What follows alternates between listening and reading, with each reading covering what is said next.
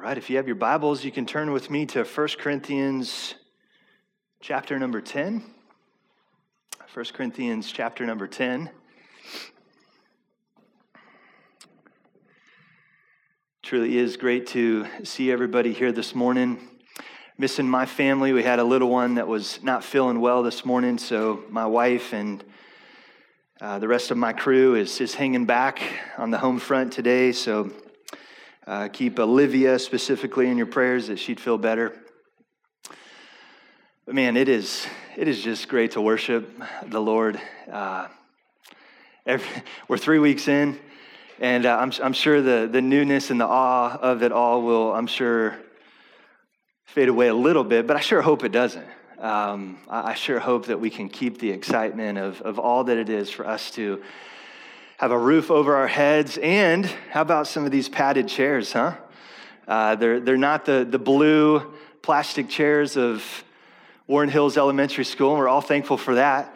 Uh, they're, they're, not pews, but they, they are uh, certainly padded and uh, hopefully comfortable for you all. But uh, we're thankful for God's provision and just allowing us to have a comfort and convenience of worshiping the Lord uh, in this church building. Uh, we, we, we kind of hit the pause button last week, if you'll remember with me. Uh, we had started a, a, sermon entitled Making Sense of Christian Liberty. And uh, just by way of trying to stay on track with time and, and the, the, schedule of events for the morning, we just hit a strategic pause as we made our way through uh, really just, just the first point, which was true Christian liberty uh, will always pursue the building up of others. That's where we, uh, we paused. If you'll remember back with me, maybe you jotted it down. Uh, the big idea of the message on Christian liberty was because God desires his church to be unified around the gospel. Unified around the gospel and, and nothing else, not conformity around external standards or similarities that, that we could hang our hat on and all give a nod of agreement to. Those things are okay sometimes, but it's not the primary basis upon which our Christian liberty, our fellowship, and our engagement with one another as the local church is built upon. It's the gospel of our Lord and Savior Jesus Christ. And so it was based around that, that unification of the gospel that believers should rightly understand and practice Christian liberty in the milieu of life. In the everyday circumstances and environment of life, we should be looking for and proactively pursuing areas of unity in the midst of diversity. So the fact of the matter is, we're not all going to agree about the preferences of the areas that are gray in Scripture. Areas that the Lord has not spoken, says, Thus says the Lord. We have the Holy Spirit, we have the Word of God, and we have the broader body of Christ to help guide us and unify ourselves in the midst of that diversity, we absolutely can and should be a unified church. And the gospel is what we are unified around. So, the first point again that we were considering around Christian liberty is that, again, Christian liberty will always pursue the building up of others. As we continue to work our way through this series on our church covenant, as we consider covenant membership, we know that the church is not a building. When we gather, it's not just vain repetition, as I even alluded to earlier. It's not just us coming and attending church and hearing a, sermon and singing some songs that we enjoy. That is not church. Those things are certainly good things, but that does not make up the church. The church is what? People. It is a body that the Lord and Savior Jesus Christ has fitly joined together. And so, as we work our way through this church covenant, the goal and the aim would be for us to understand our place, understand our role, understand our responsibility in this thing that we call covenant membership. Friends, the day that we live in is challenging. People are looking for community, people are looking for relationship, people are looking for a place to belong and call home. Many people, unfortunately, are looking for that in all the wrong places. They're finding outlets that, quite frankly, don't fill the void that God has placed in our heart that the church in a relationship with Jesus Christ can only feel. And so it is in our understanding of covenant membership that we just want to raise the bar, if you will, in our understanding of what we are doing here on Sunday morning and what we are doing really every part of the day. Because church isn't just about Sunday or Wednesday or whatever day we meet, it's about Monday through Sunday. It's about everyday life. It's about interactions that we have opportunities to come alongside of each other and to help each other, to bear each other's burdens, and so fulfill the law of Christ, to, uh, to exercise all those one anothering passages that are throughout the New Testament. That is what it looks like to be a part of an active body, an active church. And so, friends, I hope that we can move beyond that base understanding of just being a part of a church or attending church and see your place and what God has for you in your life as a result of rightly relating to God and His church in a biblical way.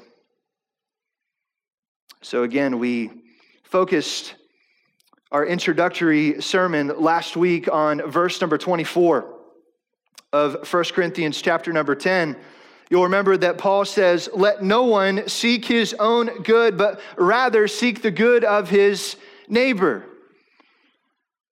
So when we engage, when we covenant together in the context of the body of Christ, it should never be about our own good, but rather we should be always looking for opportunities to seek the good of our neighbor, our brothers and sisters in Christ. So, what was Paul's takeaway on that first point? True Christian liberty will always pursue the building up of others. His takeaway for us in this first section of 1 Corinthians, chapter number 10, was for us to be actively and proactively looking for opportunities to use our liberty for what purpose and what end? To build others up.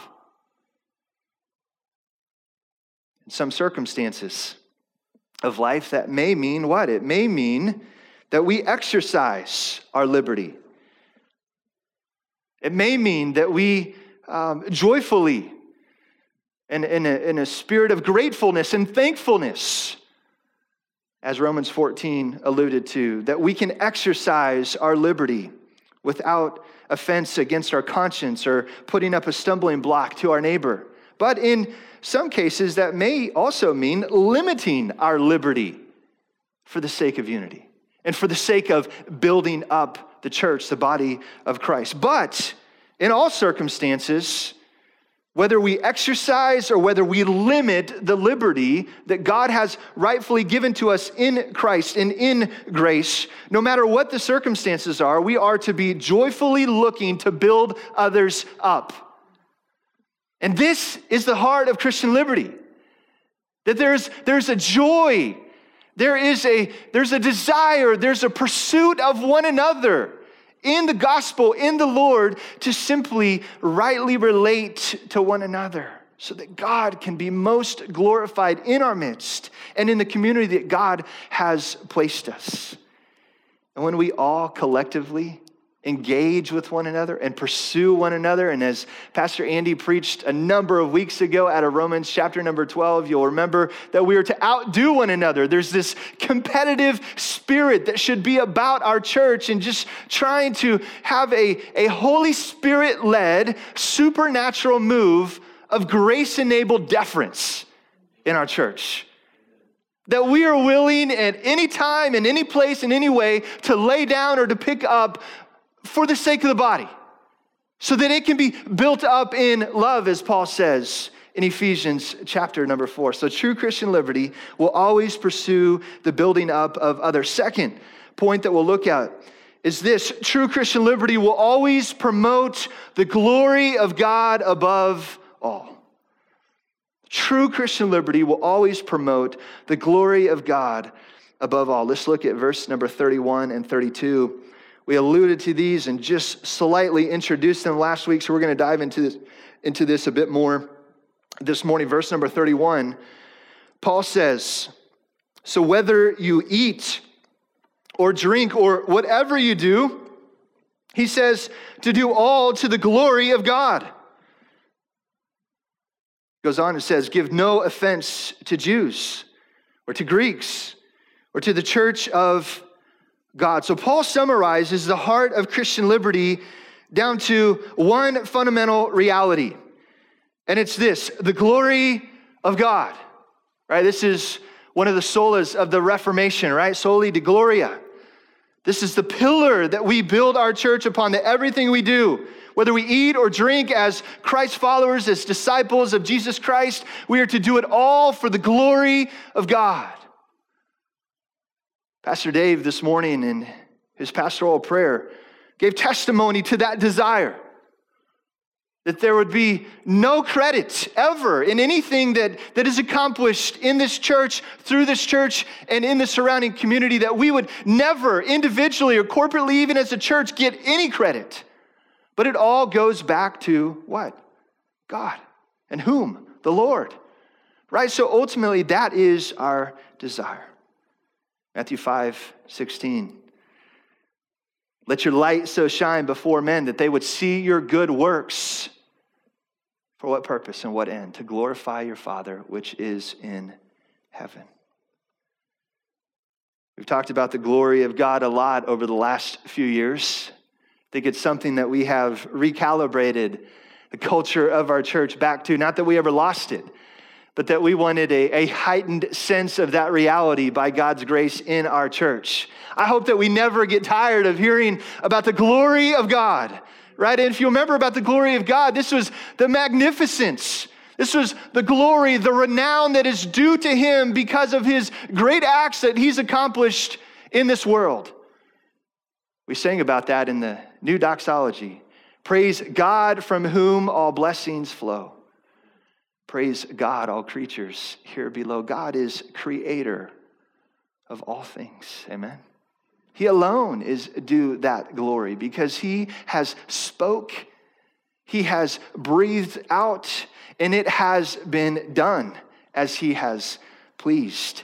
And this is the glory that is due him. Certainly, his great acts and his great accomplishments involve sending his own son, Jesus Christ, to come and humbly take on flesh God taking on flesh, incarnate, Emmanuel, God with us, living, breathing, his person and his work being recorded in the pages of Scripture so that we know that Jesus Christ was real. He did come to this earth. He did go to a cross. He did shed his blood. He did give his life as a final payment for our sin, as he declared, It is finished on that cross. And they took him to a tomb. And in accordance with the scripture, he rose again on the third day. Amen? This is the gospel that we believe. We serve a great God.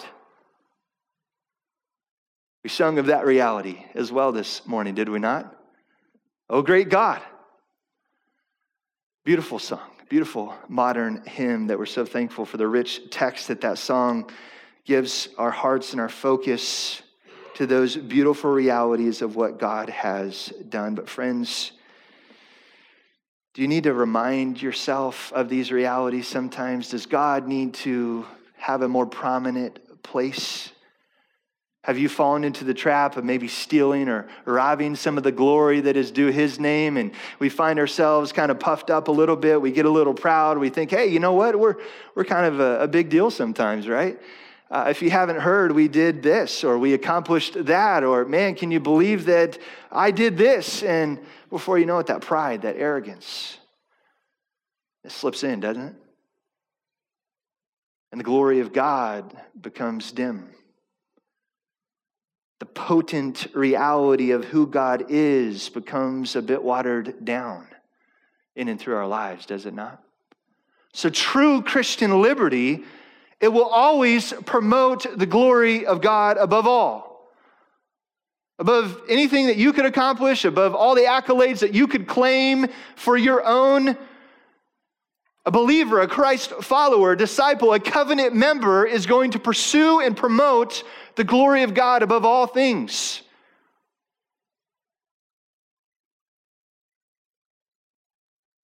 Our actions, our thoughts, our choices covenant member that rightly understands this, they're going to accurately reflect the goodness and character of God at, at all times. Excuse me. A covenant member who's living in these realities of the glory of God and is actively promoting and pursuing the glory of God, they realize that this life isn't about them.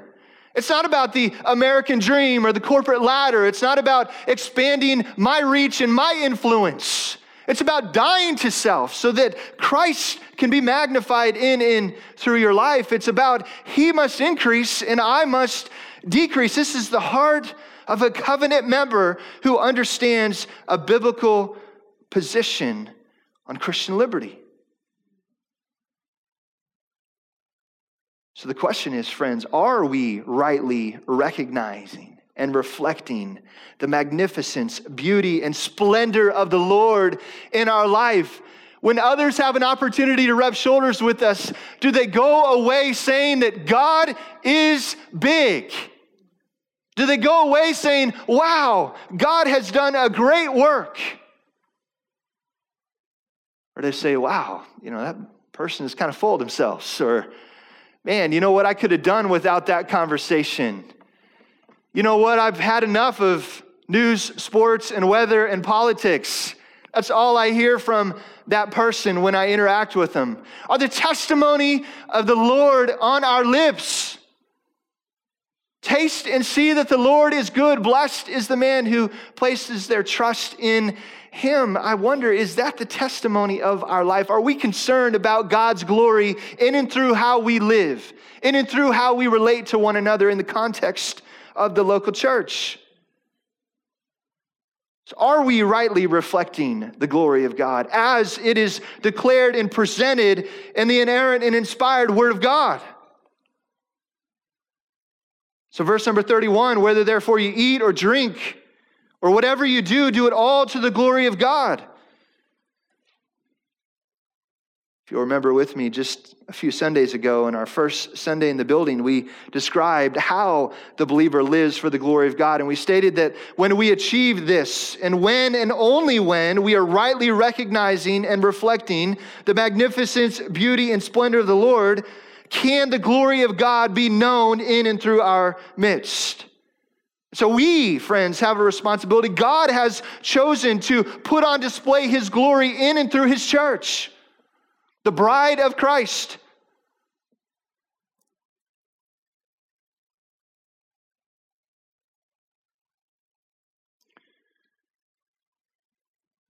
So when we live our Christian life moment by moment, recognizing and reflecting the magnificence, beauty, and splendor of the Lord, it will absolutely, friends, have an incredible impact on our lives, and the ripple effect will be great in the lives of others. These are the the planting and watering that Paul talks about of evangelism. Planting a seed of gospel witness simply through how you live your life, how you reflect the glory of God, how you declare his goodness and provision in your life. Friends, this is one of the greatest aspects of our evangelism this side of eternity. It is about promoting, again, all that the Lord has done. So, my way, my preference, my desire, my wisdom, my understanding. Maybe you wouldn't be so bold as to phrase those things that way, but maybe in our heart, you're clinging to those things. My preferences, my desires, my wisdom, my position on this thing. I've really got a corner of truth. I've got it figured out. And so everybody else needs to know and believe and have the same standard and conviction that I do, even though Scripture doesn't speak to it in a black and white, thus says the Lord type of way. Those words and that heart, that proud disposition, these words are reflective of one that is not concerned about the glory of God. Living for the glory of God. It was not just the dogma or doctrine of the Reformation, it is God's word. It is truth. And by God's grace, we, friends, we should pursue the glory of God with every fiber of our being. At the conclusion of last week's service, I think it was early in the week, maybe Monday or Tuesday, Pastor Andy sent me this, this verse or passage, a few verses out of Philippians chapter number one. And I thought it was an encouragement, so I've included some, some thoughts on this passage in relation to the glory of God. Philippians 1 you could turn with me there. Philippians chapter number one. We're going to look at verses 8 through 11 quickly. Philippians chapter number 1, verses 8 through 11, Paul says this For God is my witness, how I yearn for you all. So, this is Paul's kind of introductory uh, statement and prayer that he is proclaiming to the church at Philippi, uh, demonstrating his heart for this church how I yearn for you all with the affection of Christ Jesus. And it is my prayer that your love may abound more and more. I love that phrase. Paul's prayer and heart for the church was what? That their love for one another. That that love may abound more and more with knowledge and all what? Discernment. Here you get some aspects of christian liberty. So that why? You may approve what is excellent and so be pure and blameless for the day of christ filled with the fruit of righteousness that comes through jesus christ. Here it is to the glory and praise of god love abounding more and more, knowledge and discernment. And here's this phrase approving what is excellence. To what end? For what purpose? Is it so that I can be right? So that your voice can be heard? So that your position can be played forward?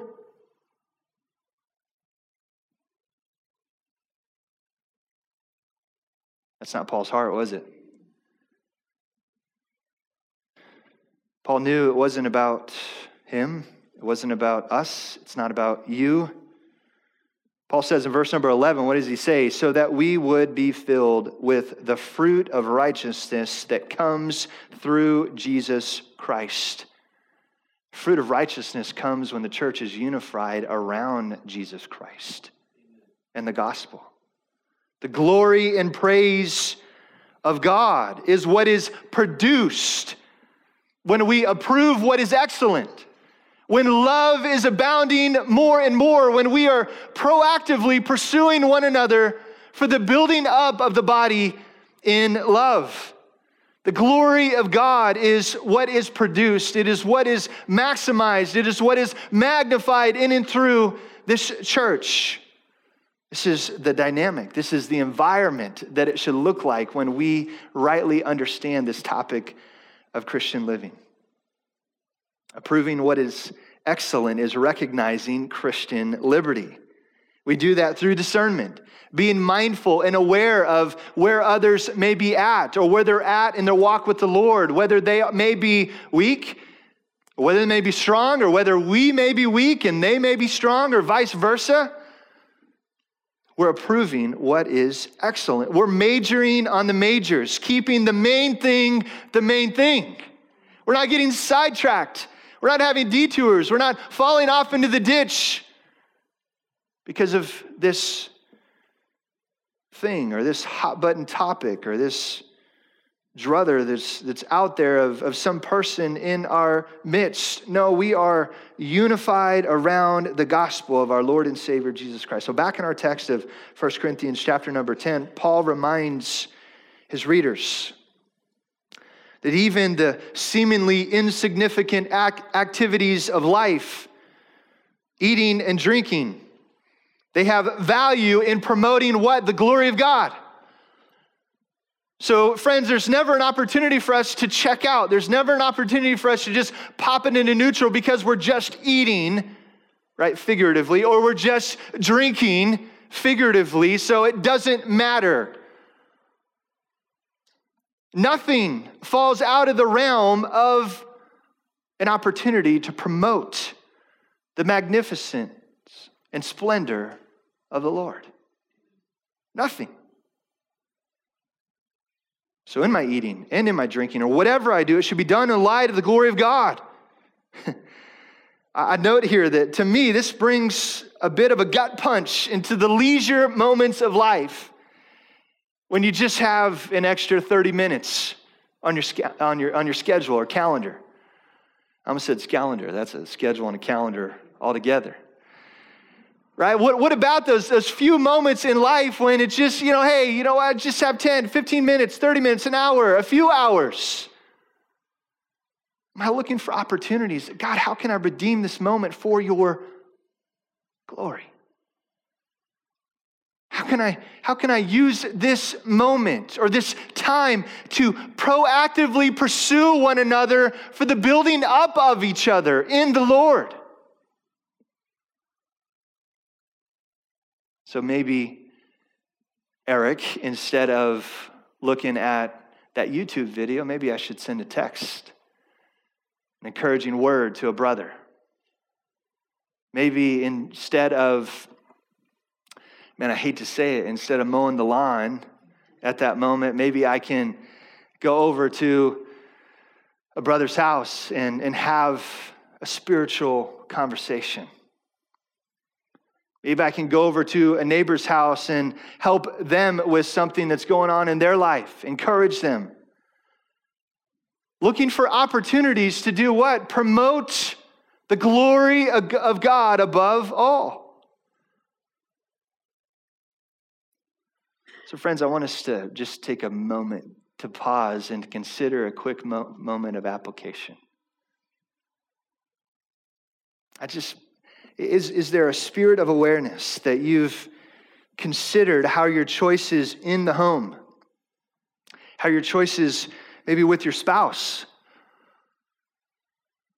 with your siblings, with your friends, your coworkers, in the church, outside of the church, have you considered how your choices, as significant or insignificant as they may seem, how they rightly should reflect the glory of God? Is there not a recalibrating opportunity, maybe, in time management? I pray that the Lord would stir our hearts and challenge us in this reality. Living for the glory of God calls us to consider our motivation a bit, does it not? in our daily Christian living, it helps us consider what is the motivation in my decision making process. Because if you'll remember, verse number 24, let no one seek his own good, Paul said, but the good of his neighbor. So, living in light of Christian liberty, or as our church covenant describes it, is simply we will recognize Christian liberty what, is, what does that mean? What does that look like? It means that I'm constantly dying to myself. I'm constantly saying no to my advantage so that I can pursue the advantage in the building up of another brother or sister in Christ. So, when I start getting practical about time management, about choices and actions and things that I do or do not do, it brings into light my motivation. Is my motivation the glory of God, or is it my own selfish ambition? So, this whole topic, friends, of Christian liberty and evaluating how we relate to one another in the context of covenant membership, it will call out our motives, it will expose our motives for what they are. So, what is your motivation in the decisions that you make? Who does it serve? How does it help? Is it expedient? Friends, I hope as we have continued to work through this topic, I hope that the Lord is stirring your heart. That these are real questions that God desires us to work through in the milieu of life and the seemingly insignificant moments of everyday Christian living, that God desires to redeem those moments. Our eating and our drinking, our interacting with, with others, He desires to use them for His glory. It has eternal significance, friends. So, Paul's desire, what was it? Look at verse 32. Give no offense to the Jew or the Greeks or to the church of God. Paul's desire in life was that there would never be an unneeded barrier to the gospel on account of his life's choices. Give no offense. I don't want to throw up any hurdle, any road bump, any hesitation, any issue with the proper presentation of the gospel on account of my life and my choices. He was always thinking about others in light of the glory of God. So, true Christian liberty will always pursue the building up of others. True Christian liberty, secondly, will always promote the glory of God. And our final observation this morning will be this true Christian liberty will always point others to Christ instead of self. So these are somewhat closely tied at the hip, but uh, there's some nuances that I want to bring out here. True Christian liberty will always point others to Christ instead of self. So for Paul, everything, again, at all times, was always about others. Wow. I mean, just think about that being the testimony of your life.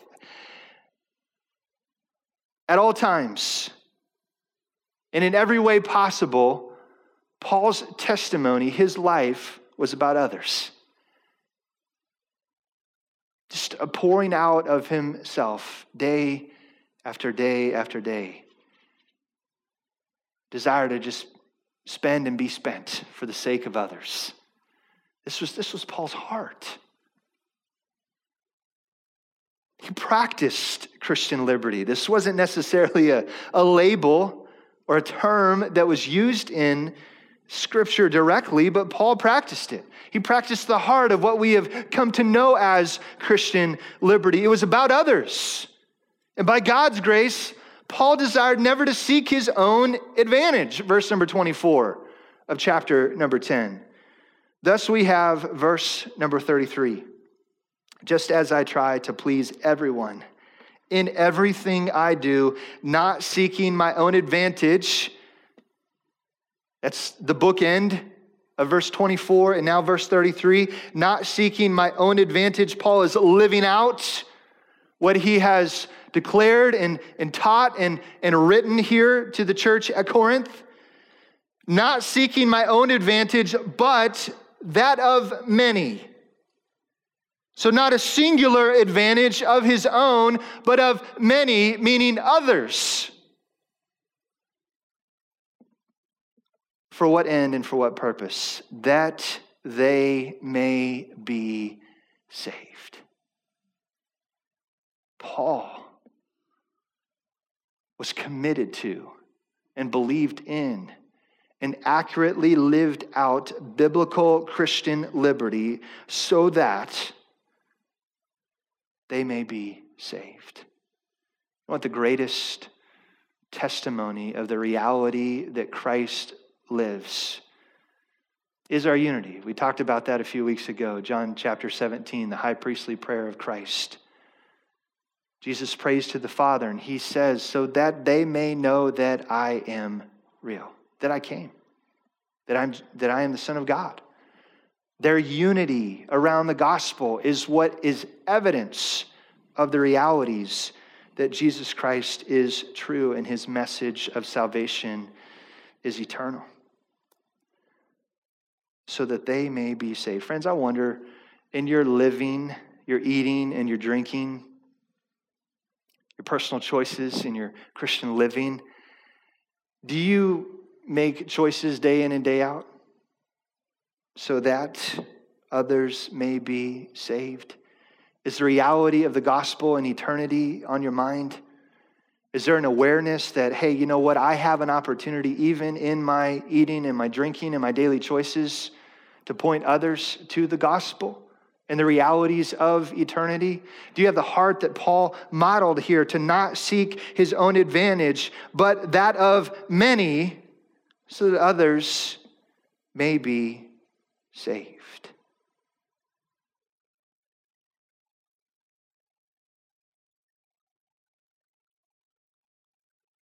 For Paul, the milieu of life,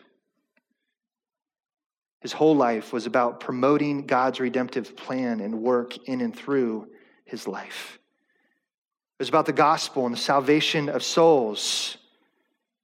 So, you see, friends, when we promote or prop up our desires and seek the advantage of ourselves, we detract from the gospel message. When we pursue our agenda over the purposes of God, we dilute and flat out misrepresent Jesus to the world. So there's a danger here, there's a warning. If we allow ourselves individually, and certainly if we allow ourselves corporately as a church, to go down this path of seeking our own advantage, whether it's individual or corporately, we can seek our own advantage. We can pursue a seeker friendly model of church. We can do this, we can do that, we can have all the bells and whistles, and we can draw a crowd. But guess what? We're building our own kingdom. It's wood, hay, and stubble. It's going to burn, it's going to fade away, it's not going to last.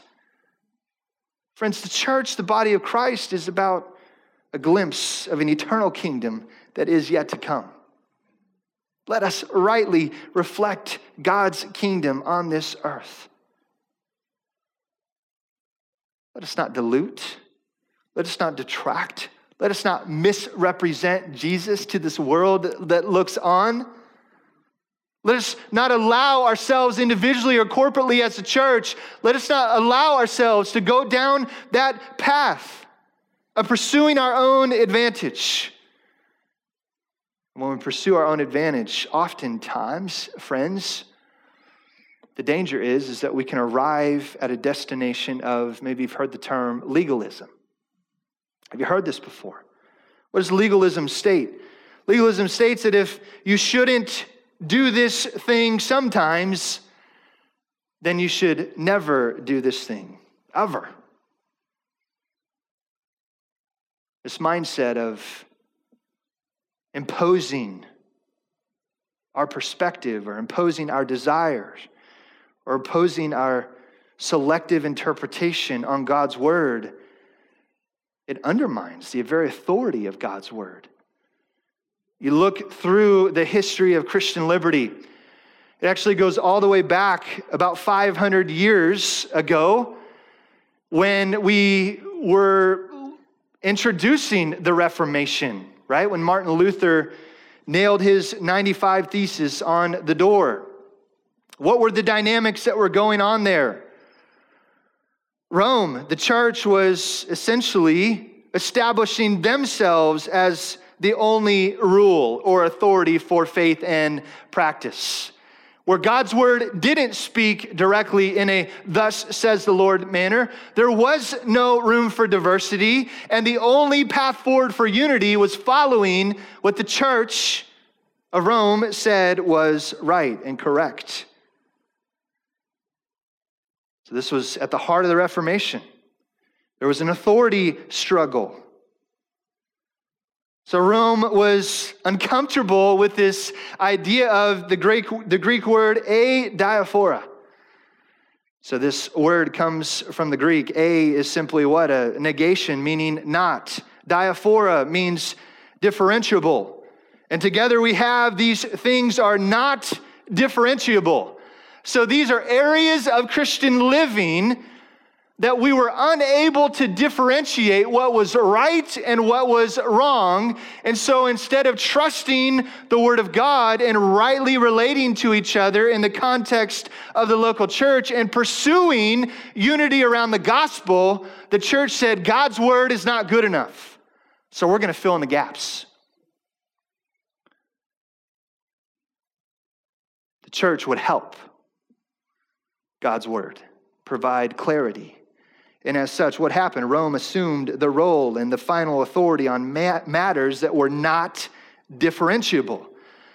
Thus, the Reformation herald from the rooftops sola scriptura.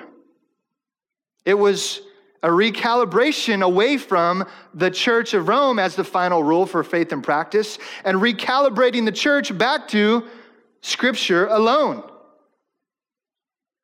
So, Paul, through the inspiration of the Holy Spirit, he never envisioned this power grab away from the Word of God. Never in Paul's understanding of relationships and working through differences and pursuing unity in the gospel did he ever see the Word of God taking a back burner to man's thoughts and ideas or positions or standards on whatever it might be.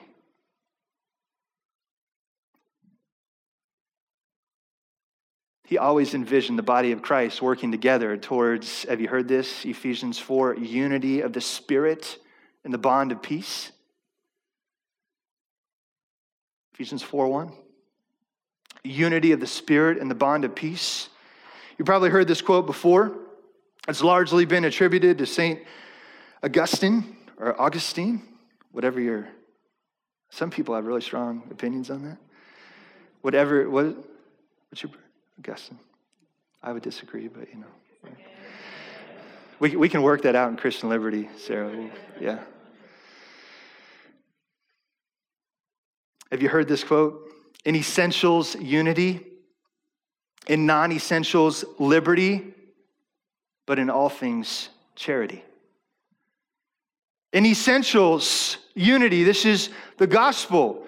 In every area of doctrine that would link into the gospel. These are essentials of the faith. We are to have 100% unity. In non essentials of daily Christian living, of decision making for yourself, your family, in the context of the church and outside in our community, in non essentials, we are to offer and recognize liberty. But in all things, essentials and non essentials, we are to pursue each other how? With charity. This is the heart of the Word of God on Christian liberty. It is our prayer that when we commit to, as our covenant states, recognize Christian liberty in covenant membership, that we will live out this culture right here at Liberty Hills. So, what are the challenges of this topic and even this series. Uh, one of the challenges is that we simply can't be exhaustive enough in our short period of time to really look at every nook and cranny and turn over every stone in regards to Christian liberty. But our prayer and our hope is that we can give enough truth and enough foundation that we can together move forward in a right understanding of God's word, its implications on our life, and in the spirit of covenant membership. So I want to look at one other quick passage. I promise you I will be quick. Romans chapter number 14. I would be amiss if we did not peek at a minimum at Romans 14 as we consider this topic of Christian, uh, Christian liberty. So, our third point, if you'll remember, is what? True Christian liberty will always point others to Christ instead of self.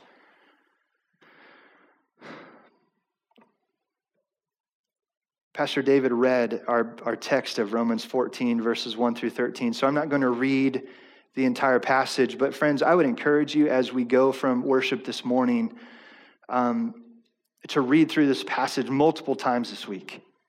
Romans 14. Just read it and then read it again and then read it again and let the inspired word of God just speak into your heart. And I guarantee you, if you're holding on to an aspect of a standard or a position that is not unified around the gospel of Jesus Christ, the Holy Spirit can and will absolutely expose that. And I pray that as He does expose that, that we would be willing to lose our white knuckled grip, have an open hand, and be willing to let the Lord lead in that moment.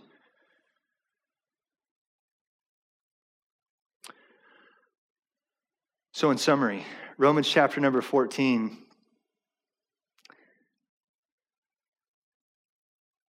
Verse number 11 says this As I live, says the Lord, every knee shall bow to me, every tongue shall confess to God. This is the chief end of all of life, and certainly Christian liberty, is that it all arrives at the destination of every knee bowing before the ultimate authority of God and recognizing him rightly as the King of Kings and the Lord of Lords.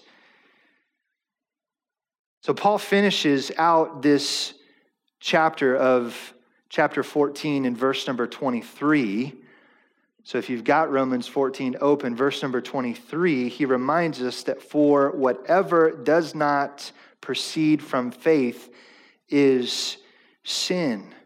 He talks about weaker, stronger brother. He talks about a rightly relating to one another in the context of daily Christian living, of eating and not eating, of recognizing a day in the calendar and recognizing them equally all the days of the calendar. Whatever the situation might be, whatever the area of life may present itself, that we need to pursue everything through the lens of faith.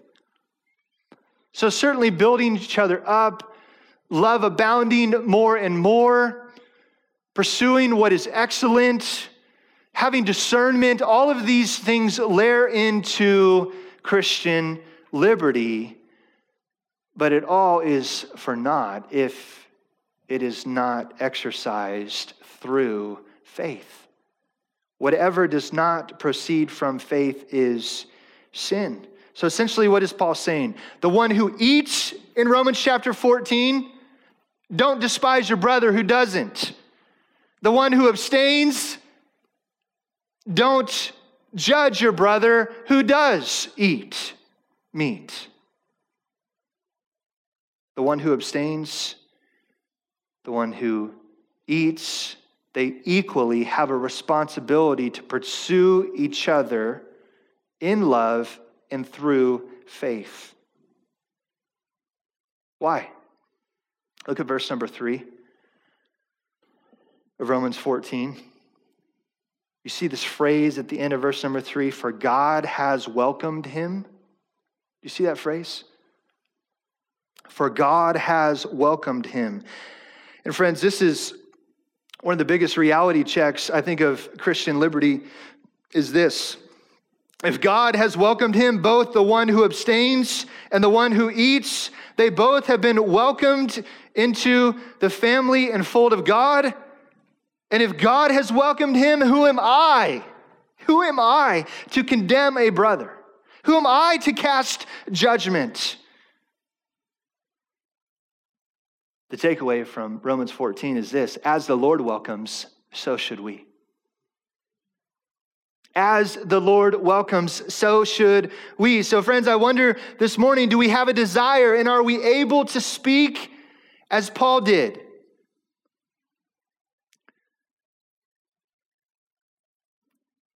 Apologize, I just lost my place here. Are we able to speak as Paul did? In chapter 11, verse number 1 of 1 Corinthians 10, follow me as I follow Christ. As the Lord welcomes, so should we. Never seeking our own advantage, always the advantage of many. Why? So that they may be saved. Follow me, Paul said, as I follow Christ. Following Christ means we are by God's grace attempting to be like Christ. To be Christ like. That's the very definition of the word Christian is a what? A little Christ. So to be a follower of Christ and to tell others, hey, come along, follow me as I follow Christ, it is pointing them not to ourselves and this super Christian status that I have arrived at, that now I'm overly spiritual, so now I can say, follow me because I've arrived in this Christian life. No, it's follow me. Why? Because I'm attempting by God's grace to simply follow Christ and be like him. So follow me as I follow Christ. He pointed others back to Christ. Christ Jesus modeled this, did he not? He came to this earth and he testified of this mission and this reality that he came to do the will of the Father. He came and he did these signs, miracles, and wonders. His person and work testified that God had sent him. I wonder, is that the testimony of our life? He pointed others back to the Father. He did it through his life, how he lived, the choices that he made, through his demeanor in the marketplace and his disposition to those that opposed him. He showed the reality of his message to seek and to save the lost. Philippians chapter number two speaks to these realities. So then, if there is any encouragement in Christ, any comfort from love, any participation in the Spirit, any affection and sympathy, complete my joy by being of the same mind, having the same love, being of full accord, and of one mind. Do nothing through selfish ambition or conceit, but in humility Count others more significant than yourselves. Let each of you look not only on his own interest, but also to the interest of others. Have this mind among yourselves, Paul said, which is yours in whom? Christ Jesus, who, though he was in the form of God, did not count equality with God a thing to be grasped, but he emptied himself by taking on the form of a servant, being born in likeness of man. And being found in human form, he humbled himself by becoming obedient to the point of death, even death on a cross. Therefore, God has highly exalted him and bestowed on him the name that is above every name, so that at the name of Jesus every knee should bow in heaven and on earth and under the earth, and every tongue confess that Jesus Christ is Lord to the glory of God the Father. So, true Christian liberty, friends, will not point to man made systems. They won't promote rules and boxes to be checked. True Christian liberty will point others to Jesus. After all, Jesus is the one who shook things up, did he not? He completed and redefined the law. It is this Jesus who dined with sinners. He reached out to the scandalous woman at the well. It is Jesus who healed on the Sabbath and touched the unclean. It was Jesus who models perfectly the glory of God in the milieu of life.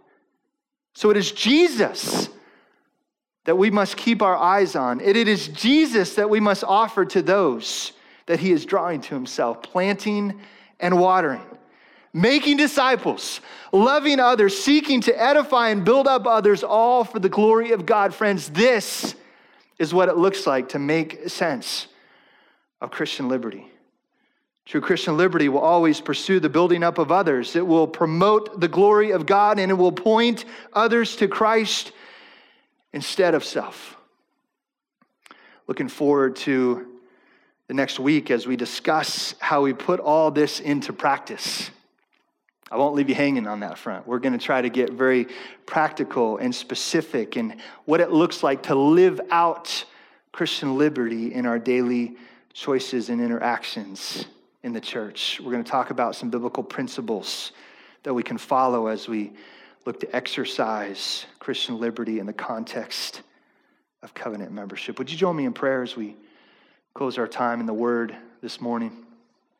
Father God, we thank you for all that you have done, all that you will do. My prayer this morning is that you alone would be magnified, Jesus, that you would be great, that you would be big in our midst, and that it would change our hearts, change our minds, change our relationships, that it would impact every aspect of our life. And so, as we just, for a couple weeks, have had an opportunity to just kind of simmer in this idea of Christian liberty, I pray that our heart would be warmed toward one another. We would be drawn off of the bench and we would get into the game of life in the context of the church and that we would serve and love and that it would abound more and more, and that we would approve what is excellent.